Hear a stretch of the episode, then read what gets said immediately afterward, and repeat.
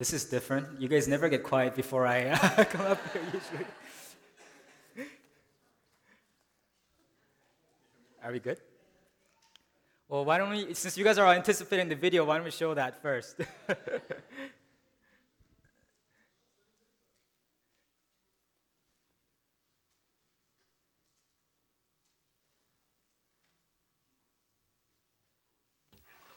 Oh, I stole his password online and hello, makeover. I got hair extensions, plumped up the lips, and snapped the hottest headshots. Hollywood, here I come. Tell me what you think. Unbreak my heart, say you love me again. Undo this hurt that you caused when you walked out the door and you walked out of my life. Citi Identity Theft Solutions. Talk to a real person to help get your life back. Free when you get a Citi credit card or Citibank account. So I'm actually not a Citibank salesperson, but this that commercial is supposed to warn us about identity theft and how they protect against identity theft, and that's why that, you know, hairy-chested, burly man lifting weights, speaking in the voice of a California Valley girl, because his identity was stolen by a California Valley girl who went on a shopping spree with his credit card, basically credit card information. Basically, you know what identity theft is. It happens when someone steals your identity and personal information and uses it to fraudulent ends, to, for example, go on a shopping spree with someone else's money. And obviously, it's wrong to do that, and it's not hard for us to tell that identity theft is not a good thing. You're not supposed to pose as someone that you're not and abuse someone else's identity to the detriment of that person. But what's interesting is that for us as Christians, we by definition have someone else's identity. We wear someone else's identity. We were not born into the identity of Christ. We were not we did not earn the identity of Christ by doing well in our life, but we have been given the identity of Christ freely. Even though we in our sinfulness as humans, we are despicable before God, we are destitute before God. Christ, the perfect and blameless Son of God, gave us his identity so that we can stand before God pure and blameless. So that's way better than identity theft. It's an identity gift from Christ. And that's what I want to talk to you about this morning the identity gift of Christ. What does it mean to be a Christian? What does it mean to have a Christian identity? And the best place to look at that is to look at the life of Jesus because our identity comes from the identity of Christ. By looking at and examining the life of Jesus, we can see how we ought to live, what our identity is supposed to be. So if you would turn with me to Matthew chapter 4, verses 1 to 11. And if you don't have a Bible, please raise your hand and uh, our ushers in the back can get a Bible for you. Matthew chapter 4, verses 1 to 11.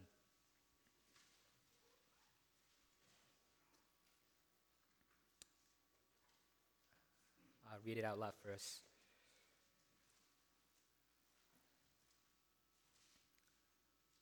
Then Jesus was led up by the Spirit into the wilderness to be tempted by the devil. And after fasting 40 days and 40 nights, he was hungry. And the tempter came and said to him, If you are the Son of God, command these stones to become loaves of bread. But he answered, It is written, Man shall not live by bread alone, but by every word that comes from the mouth of God. Then the devil took him to the holy city and set him on the pinnacle of the temple and said to him, If you are the Son of God, throw yourself down, for it is written, He will command His angels concerning you, and on their hands they will bear you up, lest you strike your foot against a stone. Jesus said to him, Again, it is written, You shall not put the Lord your God to the test. Again, the devil took him to a very high mountain and showed him all the kingdoms of the world and their glory. And he said to him, All these I will give you if you will fall down and worship me. Then Jesus said to him, Be gone, Satan, for it is written, You shall worship the Lord your God, and him only shall you serve. Then the devil left him, and behold, angels came and were ministering to him. Let's pray together. Dear God,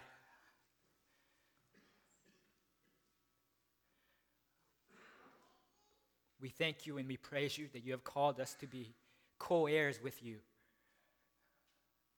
Because of your work, the Son of God, we can be adopted sons and daughters of God. God, we want to learn about what it means to be your follower, what it means to have a Christian identity. So teach us this morning from your word. Teach us this morning from the example of your life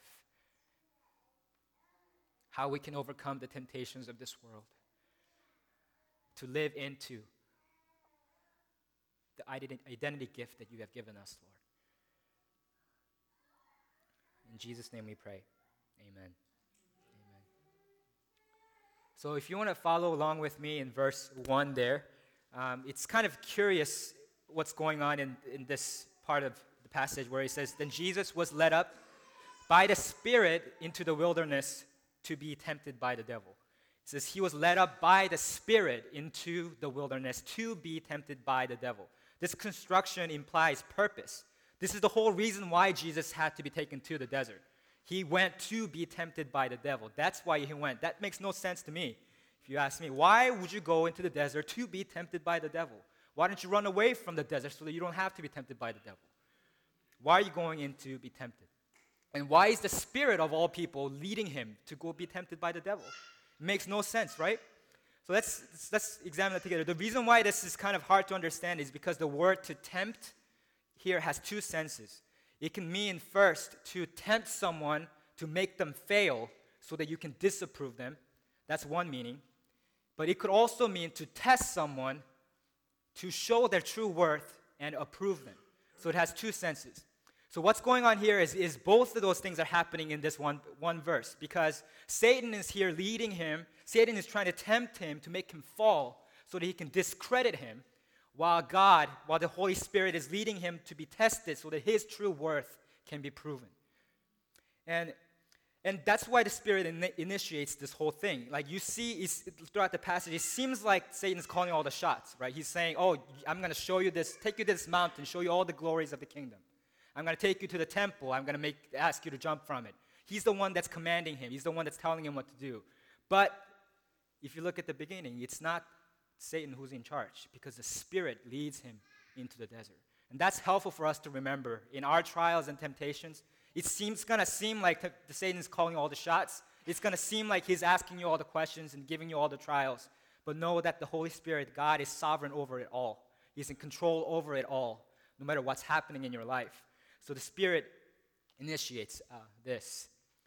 And what's really interesting now, if you move into second verse and third verse here, it says, After fasting 40 days and 40 nights, he was hungry.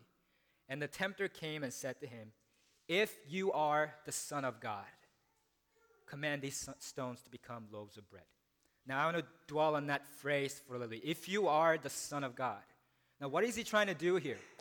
Like, if you are the Son of God, why is he mentioning the fact that Jesus is the Son of God? And that's because in the passage just before this, if you look at Matthew chapter 3, the end of it, verses 16 and 17, it says this When Jesus was baptized, immediately he went up from the water, and behold, the heavens were opened to him, and he saw the Spirit of God descending like a dove and coming to rest on him. And behold, a voice from heaven said, This is my beloved Son with whom I am well pleased. And then immediately in the next verse, the Holy Spirit that just descended on him leads him to the desert. And then, the Satan, and then Satan comes to him and asks him, If you really are the Son of God. You see what's going on here, the connection between the two? Because now God had declared, the Almighty Father has come to, to declare Jesus, He is my Son of God. He is, He's the Son. He is my Son, beloved Son. And then Satan comes in and says, Oh, if you really are the Son of God, turn the stone into bread. The issue at hand, the fundamental level right here, what's going on is Jesus' identity. What Satan is concerned about here is Jesus' identity as the Son of God. But is Satan doubting, you know, G- Jesus as the Son of God? Is, that, is he trying to make him question whether or not he's really the Son of God? That's not what's going on here because uh, the, the condition here, if, is actually a condition of reality. That means it assumes the truth of the fact that that Jesus is actually the Son of God. So it's actually better translated as since you are the Son of God, command these stones to become loaves of bread. So what is going on then is, is Satan's not trying to get to do some reverse psychology or trying to do a dare game. Oh, I dare you. I bet you can't turn this stone into bread. That's not what he's doing. He knows Jesus is the Son of God. What he's trying to do is, though, he's trying to get him to abuse his identity as the Son of God, to, to take for himself the prerogatives of the Son of God and act outside of the will of the Father. Instead of submitting to the will of the Father as his Son, abusing his sonship and using the Father. That's what, that's what Satan is trying to get him to do. So let's now dive into the temptations. But before I dive into the actual temptations, I want to give you an overview so that you're tracking with me. And there's an insert in your bulletin that kind of outlines where I'm going to go. So the first temptation, I call it, it's the temptation of appetite in a culture of consumerism. And the second temptation is a temptation of affirmation in a culture of celebrity. And the third temptation is a temptation of ambition in a culture of competition.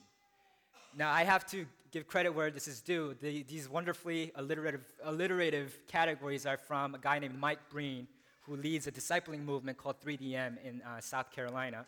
But these ideas are in the text, and these comments have been made by Christians for 2,000 years. They have been noting these categories in, the, in these words. And what I'm going to try to do is keep one foot in ex- exegeting the text, show you what these temptations are, and then keep the other foot in exegeting the, our culture to show you what these temptations look like in our current culture, in our modern culture. And then to see how we can navigate the two, how we can overcome these temptations in our world today. So let's look at the first temptation, verse 2. And after fasting 40 days and 40 nights, he was hungry. Jesus was hungry. And the tempter came and said to him, If you are the Son of God, command these stones to become loaves of bread. But he answered, It is written, Man shall not live by bread alone, but by every word that comes from the mouth of God. Now, when I was studying this passage, I hadn't actually studied it in depth until I was preparing for this sermon. I mean, I've read this passage countless times, but it kind of confused me. So, what exactly is wrong with turning the stone into bread? Right? I mean, Jesus later is going to multiply just a few loaves of bread to feed thousands of people. Why can't he do it now? I mean, he even says he's hungry. Why can't he just turn the stone into bread and feed himself? He's hungry. What's wrong with that? Right? I mean, it's what's wrong with turning a stone into bread. The key is in Jesus' response. He says, Man shall not live by bread alone, but by every word that comes from the mouth of God. He's quoting Old Testament here. He's quoting Deuteronomy 8 3. Can, we might have it on the screen. There you go. He humbled you. This is Moses talking to the Israelites, and let you hunger and fed. He humbled you and let you hunger and fed you with manna, which you did not know, nor did your fathers know that he might make you know that man does not live by bread alone, but man lives by every word that comes from the mouth of God. So, what is going on here? What is this temptation about? This temptation of appetite. This is a temptation of appetite because he's saying, yes, you are hungry, and yes, you want bread right now, but at this point in time, for one reason or another, it is the Father's will that you fast. It is the Father's will that you hunger. It is Father's will that you lack and that you want at this point in time. So even though bread sounds good, even though he could make bread for himself, to do that will be to act outside of God's will. And this is what God did to the Israelites when they were going in the desert. He let them hunger to humble them, it says in Deuteronomy 8 3, so that they know what it's like to not get whatever they want whenever they want. So that they know what it's like to be dependent on God and it's interesting if you look at that story because when God rains down manna, right, He doesn't give them enough provision to last them the whole journey. He gives them just enough for one day. One day, so that they can never be sure whether or not they're going to have food on the table the next day. And why does God do this? So that they are dependent on Him, so that they are trusting in Him, so that they're waiting for His provision daily. And that's what God does to us. Sometimes He lets you have want in your life. Sometimes He lets you have lack in your life to wait patiently, just so that He can humble you and teach you to be dependent on Him, to know that foundationally, what's more foundational than our any need is our need for God Himself. It's for the word that comes from God Himself. Because our food is not just it's, our food is not just what sustains us physically, but it also is also doing the will of God. That's why in John 4:34, what does Jesus say? My food is to do the will of him who sent me and to finish his work. Our life is not about satisfying our appetites, it's about obeying God and following him and trusting in him. And it says in Matthew 6, 25, 34, what does that say? Do not worry about your life, what you will eat or drink, or about your body, what you will wear. For the pagans run after all these things. Your heavenly Father knows you need them. If you seek first his kingdom, the God will give to you all these things as well. But we have to confess, don't we? We think much more often about what we're going to eat, what we're going to drink, what we're going to wear, than about doing the will of God. We think more about ourselves than about the kingdom of God. Jesus is teaching us here that yes, you do need the bread for life, but life is not for bread. You need the bread for life, but you also need the bread of life. You need Jesus Christ. You need to do His will. You need to be in right relationship with God. That's more important, more fundamental than anything else. And this spiritual uh, hunger is, is something that we need to satisfy, not just our physical appetites. And what's worse is that this appetite that we have is exacerbated, it's made worse and made more hard to quench by our culture of consumerism. Everywhere you go, even if you just take a walk out in the city, or if you turn on the TV or surf on the internet or just tune into the radio, you hear one more thing that you supposedly need. Want, they want you to buy stuff. They spend millions of dollars in advertisement because they want to sell you stuff, to tell you, to sell you to you the idea and they're selling an idea. Trust me, they're not just selling a product. Modern shop, modern day consumption is not about shopping. It's about selling an identity. It's about purchasing meaning. That's why they say you. It's, it's that's why we're so wrapped up in what kind of phone we have, what kind of car we drive, what kind of wine we drink, what kind of house we have, what kind of clothes we wear, and how we talk and how we look. This all wrapped up in our identity, and that's why we spend so many money, so much money on things that we buy. It's all wrapped up in our identity. That's what they're trying to sell. But the, Jesus' response, however, is the same in present culture. Don't stone, turn the stone into bread. Don't try to take for yourself without trusting in God. We are not meant to be consumers only, we're meant to be producers. We're meant to be multiplying the gospel, we're meant to be following God, obeying Him. We don't live by bread alone. We don't live for our appetites. We live for Christ. We live to obey Him. So we, our Christian identity then, that from this temptation we can tell, is not defined by the things that we own. Our Christian identity is not defined by the things that we own. It's not defined by our appetite. Then let's look at the second temptation. This is a popular one.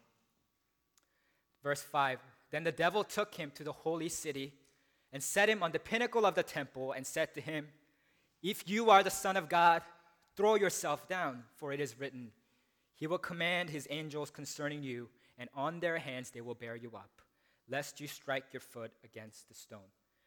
Now, just the fact that Satan quotes scripture should be enough to prove to us that just because, just the fact that you have a piece of scripture to back up what you think is right doesn't mean that it's actually right because it's possible to misappropriate and misuse scripture. You need to do it with accountability from the larger church body, and we need to do it through the guidance of the Holy Spirit, and we need to properly interpret scripture. You can't just take a piece. Sorry, but I digress. That's not the point of the, the, this temptation, though. The temptation is um, about affirmation, and how is that so?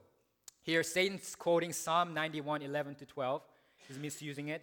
We can tell that it's a temptation of affirmation because Jesus quotes back from Deuteronomy, Deuteronomy 6 16. Let me read that for you.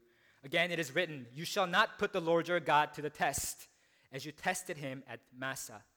This verse is uh, referring to Israelites' temptation. They, were, they doubted God's provision of water at Massah. They tested him. Massah means to test, testing.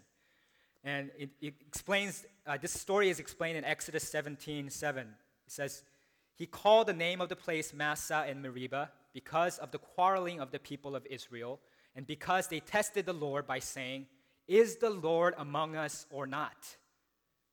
That's the heart of this temptation. Is the Lord among us or not? Is the Lord with us or not?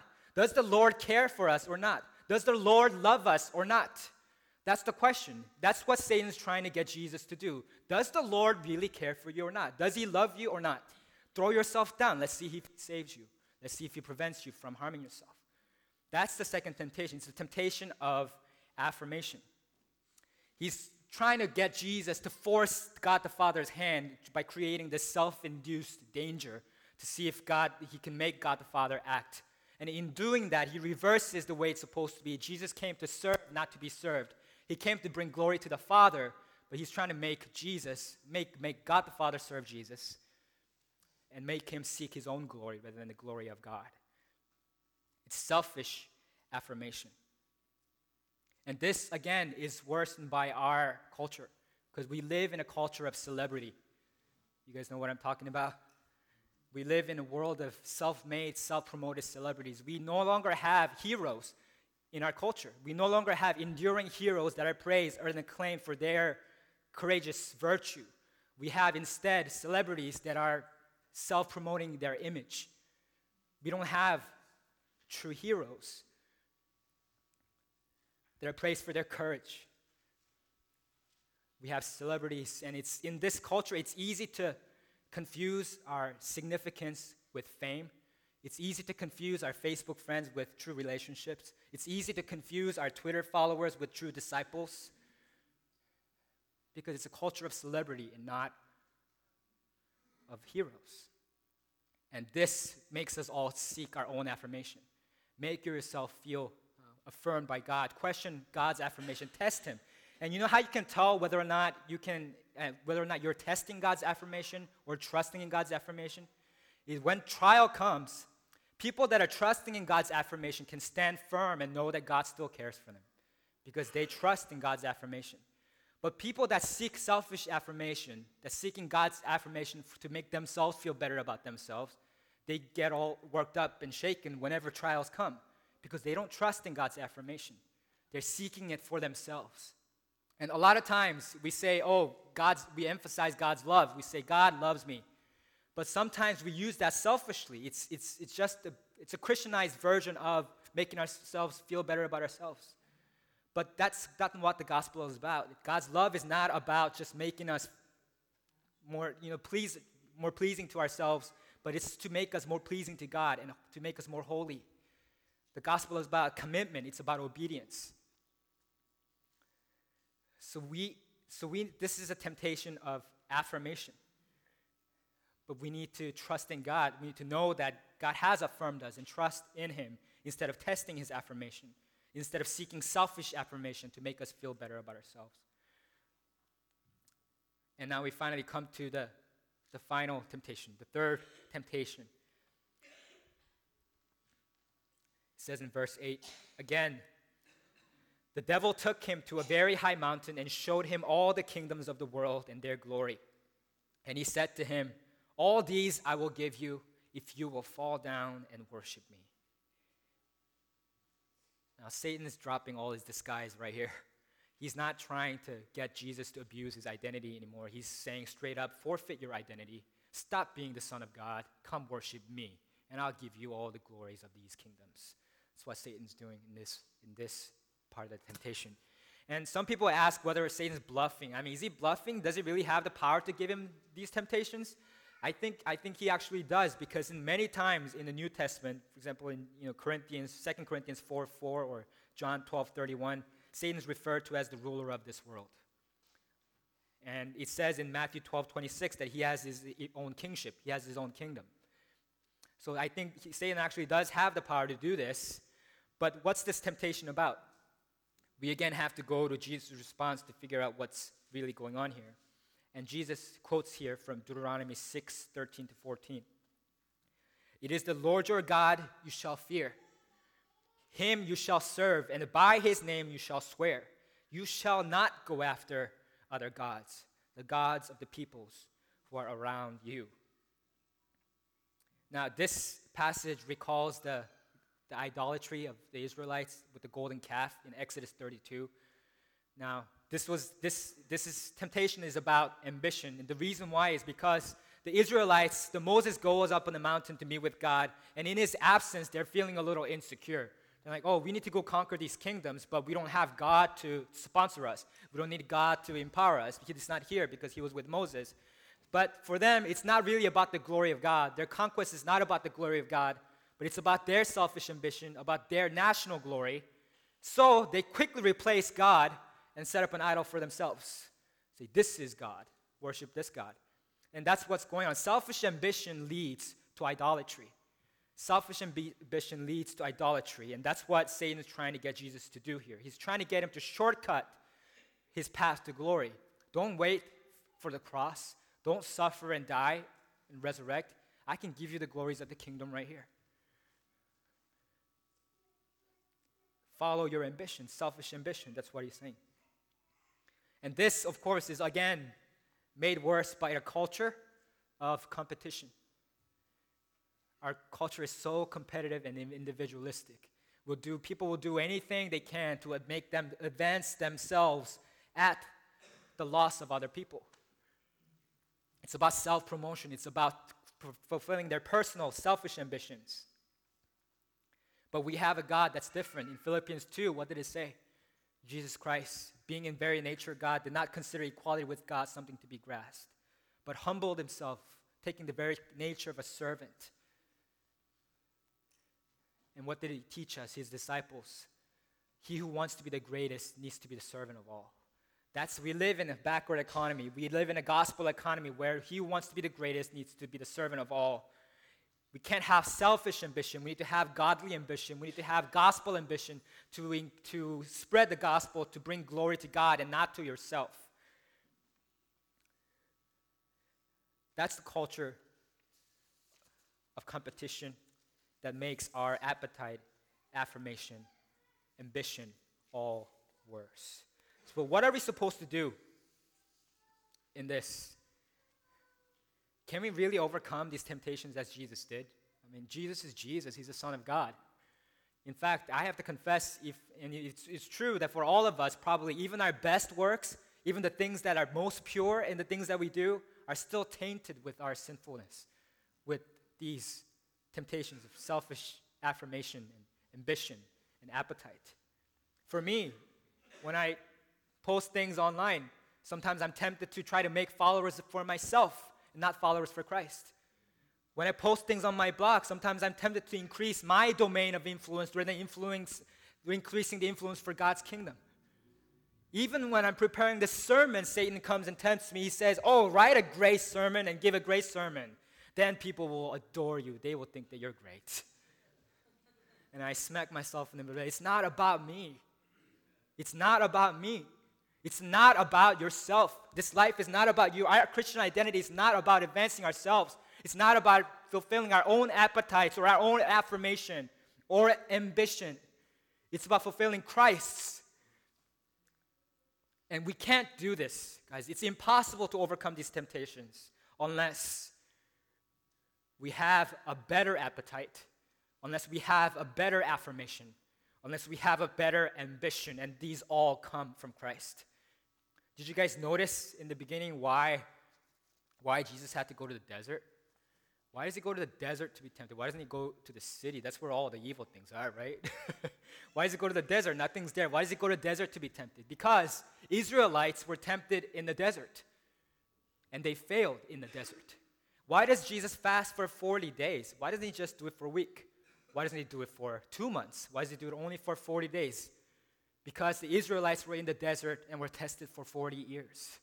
You see what's going on here? Jesus is fulfilling what Israel failed for themselves. Jesus is the true Israel. He's fulfilling what we could never accomplish for ourselves. We can never overcome the temptations of appetite, affirmation, ambition on our own. But Christ has done it for us. He died for us and fulfilled our greatest need, our greatest appetite, which is to be forgiven of our sins and be reconciled to our God. That's our greatest need, our greatest appetite, and God has fulfilled it. so that in our daily life, in our Mondays, in our work, when we are not satisfied, our appetites are lacking, and we're longing for something else, we can still be content because our greatest need has already been met by Christ. In the same way, we don't have to seek affirmation all the time. People, that's, people that seek selfish affirmation from God, it's not surprising, also seek selfish affirmation from other people. Generally, they are afraid of people about what they're going to perceive of them, what they're going to say about them. But because Christ has expressed for us in the most irrevocable, most final, and certain terms, He has expressed His affirmation of us by dying for us, for loving us enough to die for our sins. And because of that, we don't have to question God's affirmation. We don't have to test God's affirmation. Even when you feel like you're being abandoned, even by God Himself, we don't have to test His affirmation because we know we can look back to Christ and know that He affirmed us in a radically real and unrevocable way, irrevocable way. So we have Christ as our affirmation. Same thing with ambition. Some, a lot of us, most of us, that we, most of the people that we know are not going to directly worship Satan. But that's not the only temptation that we have. A lot of people will indirectly worship Satan by comp- compromising with the ways of this world. In order to gain success, they will compromise their values to advance in the world. And as they do that, their allegiance is passed along from God to Satan as they pursue their selfish ambition. But we don't need to do that because we have a better ambition. Because God Himself is our ambition. We have the ambition to spread the kingdom of God rather than our own petty kingdoms. We have the ambition to advance God's glory rather than our own small glory. Because of that, we don't have to ever succumb to our temptation of ambition. Because Christ is our appetite. Because Christ is our affirmation. Because Christ is our ambition. We live daily and we breathe and we fight and we die to protect this and to proclaim this because Christ is our only identity. That's what it means to be a Christian. It's to have Christ as your identity, nothing else. No affirmation, appetite, or ambition, just Christ as our, our identity. And of course, when you do this, we see at the end in verse 11 Then the devil left him, and behold, angels came and were ministering to him. Isn't this what Satan tempted Jesus about in the second temptation? Throw yourself down from the temple, and angels will come and protect you and, and attend to you. This happens anyway when Jesus obeys. It happens when you obey, not when you disobey. In the same way, didn't Satan promise Jesus the glory of all the kingdoms? I'll give you all the glories of this earth if you worship me, if you bow down to me. But do you remember what happened after Jesus' resurrection? The Great Commission, Matthew 28 18 to 20, Jesus says, All authority in heaven and on earth has been given to me. Not just earthly glory, earthly kingdoms, glory in heaven and on earth have been given to me. All of it because Jesus obeyed. Obedience. Christian identity lies in submission to God's will, not about forcing His will to do what we want to do, to pursue our own appetite or affirmation or ambition. So, dear brothers and sisters, remember when you are faced with these temptations, you are a Christian. We are Christians. Our identity is Christ, nothing else. And let it be known to everybody that you meet at your work, that you meet at your school, that you meet at your home. Everywhere you go, let it be known to them that from this day and forevermore that we are Christians and we find our identity in God, in Christ, in nothing else.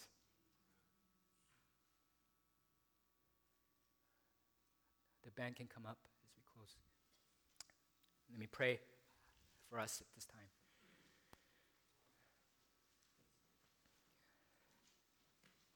Dear God, we seek your glory. God, won't you satisfy us so richly?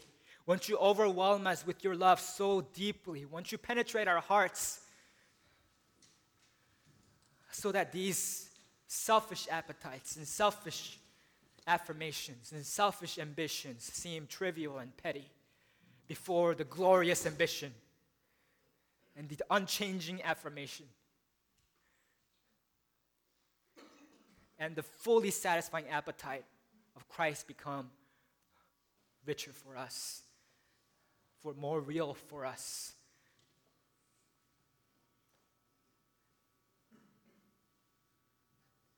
God, there is nothing more glorious than living for you.